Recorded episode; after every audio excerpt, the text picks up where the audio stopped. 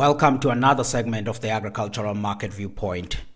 This is a podcast where we reflect on various themes influencing the agricultural economy here at home in South Africa and beyond our borders. Folks, this week I want to discuss South Africa's agricultural trade, which is a theme that dominated the past two or three segment of this podcast. And I think it's worth uh, continuing with it this week on the backdrop of the recent development um, in the 15th BRICS Summit. Now, before I delve into this conversation, I must say that I currently chair South Africa's Agribusiness Working Group, which is under the BRICS Business Council. So some of the comments that I'll make in this podcast, they pull from the work uh, that we have done as a working group on that. But my comment for today is specifically related to Saudi Arabia and making comments from a perspective of a South African. Now, Saudi Arabia, as some of the listeners may know, has been included as some of the countries that will potentially be joining BRICS uh, from January 2024 officially to be part of this grouping. Now, this is an important market, and it has been a, a, come as an exciting news to South Africans that are looking at widening the agricultural exports. And I guess the first thing to put forward here is to say the South African Agribusiness Working Group, when we met with some of the colleagues from Brazil, Russia, India, China, in preparation of the summit, we all thought about important themes that we could put on a table to formulate a view about what's the global BRICS view on agribusiness will be. Uh, some talked about fertilizer, some talked about climate smart agriculture, some talked about phytosanitary issues, some talked about agricultural finance. From a South Africa side, there was a dominant point about trade and investment, and I think this is a point that was shared also uh, from colleagues in Brazil, but collectively, everybody felt that the issue of trade and investment is an important point, which is why some of the people that may have followed um, the business BRICS Business Forum that was um, in, in, Sandton, you may have heard that in the agribusiness grouping, we talked a bit about the issues of trade. This is where this theme comes from. We all collectively thought there's a need to deepen trade amongst the BRICS business countries. As things stand, there are still reasonably higher tariffs for some of the agricultural products amongst the BRICS business countries. There's also a range of non tariff barriers, phytosanitary measures um, that needs to be resolved. So the idea was to say, how do we improve intra BRICS trade? Through lowering tariffs and dealing with any other non tariff barrier that makes uh, intra BRICS trade to remain low.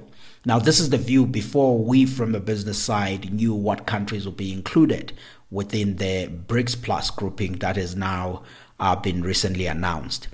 At the time, we were looking at the BRICS agricultural market from its size, uh, which is quite sizable. Uh, this grouping imports roughly $320 billion of agricultural products. That's the data of 2022, according to TradeMap. Now, if you're to look at this group and say, who are the major importers? China and India makes up roughly 86% of those imports, and then the third largest is Russia, Brazil, and South Africa. Now, thinking purely from a South African perspective, when we looked at this market, we thought, where are South Africa's agricultural exports uh, uh, going to? And we realized that we trade a lot with our African neighbors. About 40% of our ag- agricultural exports go to the African continent. As South Africa, we export about $12.8 billion of agricultural products. That's the figure for 2022. And about 20% is the EU, and we do have some important markets within Asia, the Americas, and all over the world. But within the BRICS grouping, the BRICS made up only 8% of our agricultural exports that the idea that we started having, which we did discuss with some countries, was to say, how do we improve this 8%? How do we promote inter-trade? So these are all ideas that we went to conference or to meet with colleagues having in mind.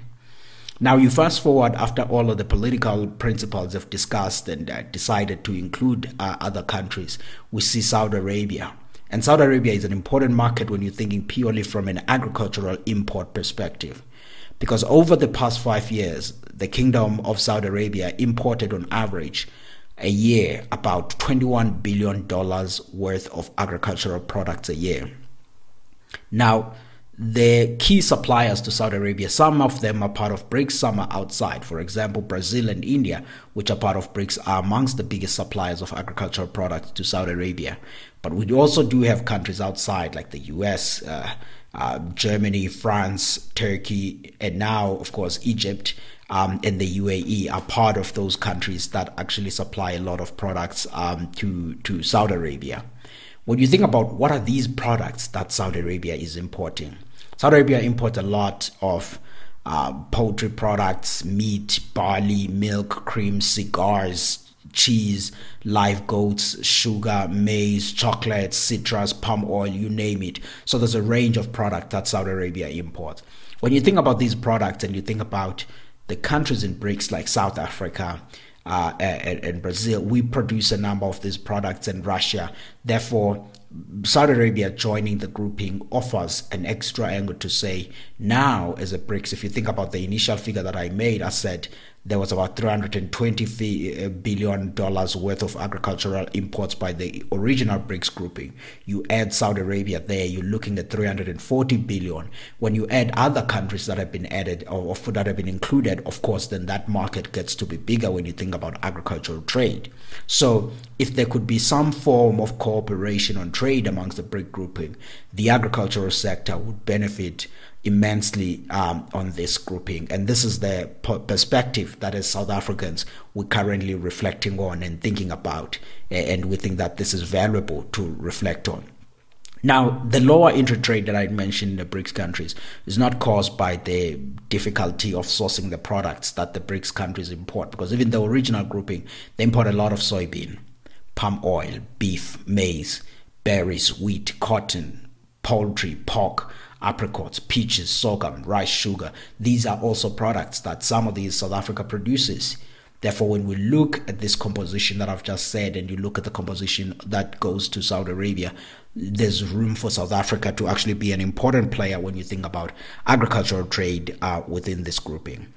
Now, Saudi Arabia alone is also a minor market when you're thinking from a South African side. I mean, uh, South Africa's exports to Saudi Arabia, we make up roughly about 2% of the Saudi market, so still fairly small um, on that. So the idea is to say, how do you widen that, and how do you widen the market in the original countries of the BRICS? The products that we currently, as South Africa, export to the Saudi include citrus, oranges, lemons, and then there are pears, there are grapes, mandarins, apples, avocados. So it's largely fruits. But the important thing now is that uh, just before the BRICS summit, we also, as South Africa, established market access for beef export into Saudi Arabia. So that's very exciting amongst the South African beef farmers. And it means that in the coming years, when we talk about the product that South Africa exports to Saudi Arabia, it will be fruits and beef. And we hope that uh, in the BRICS grouping in general, as South Africa, the products we are passionate about expanding exports for is beef, fruits, wines and of course grains we're still thinking about expanding those markets but we do think that we have some solid markets at which we are well diversified on. So the urgent products are those one. Now th- th- this presents great opportunities for south africa but i think the most important thing while we talk about BRICS Plus, we talk about Saudi Arabia, we should always emphasize the point that this is not to minimize the close relationship that South Africa has with the EU with the US, with the African continent, and the other countries. We're not talking about trade to replace these countries, but we're talking about trade to increase our diversification. Um, these countries that have these regions I've mentioned, the US, the EU, the African continent, are very important. They've supported South Africa for many years, and our agricultural trade is in deep with them, and the UK and the others. So this is not about the contest of replacing; it's about diversification of markets. And the point of diversification is important if you are a South African, because we are at a point now where we are thinking about how do we expand and grow our agricultural sector. We currently export about half of what we produce. Then, if we expand our production, we will need more export markets. So, it makes sense for us to look into the BRICS plus countries and say, how can we widen trade? While at the same time maintaining the relationship that we have with the other countries. So it is in that perspective at which we are thinking about these things. But of course, I'm not saying there's already some trade formation that is there in the BRICS countries, but I'm saying this is a point, this is a agenda point that we have discussed with other countries. But I won't delve into the next steps about from a perspective of the BRICS grouping and the BRICS Business Council, what are the next steps there? There are official channels for that communication. But I thought for the purpose of this podcast, I must just dis- declare that, but specifically focus on the issue about the importance of Saudi Arabia when we're thinking about South Africa's agricultural trade.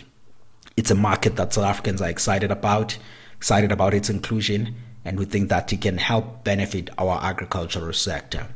But let me stop there for now, folks. And uh, thank you so very much for listening to this podcast. I must close by an important announcement that I actually have a book out. It's titled A Country of Two Agricultures. A Country of Two Agricultures. That's the title of the book. It's available in all major bookstores in South Africa. And if you're listening to this podcast outside of South Africa, go to Amazon Kindle version, you'll find the book. Um, it's there, A Country of Two Agricultures. I would appreciate your support on that.